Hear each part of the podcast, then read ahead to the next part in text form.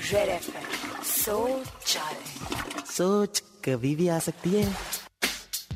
Oh yeah.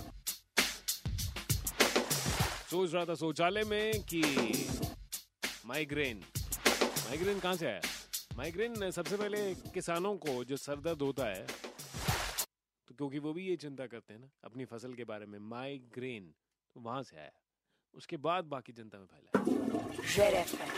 सोच सोच कभी भी आ सकती है।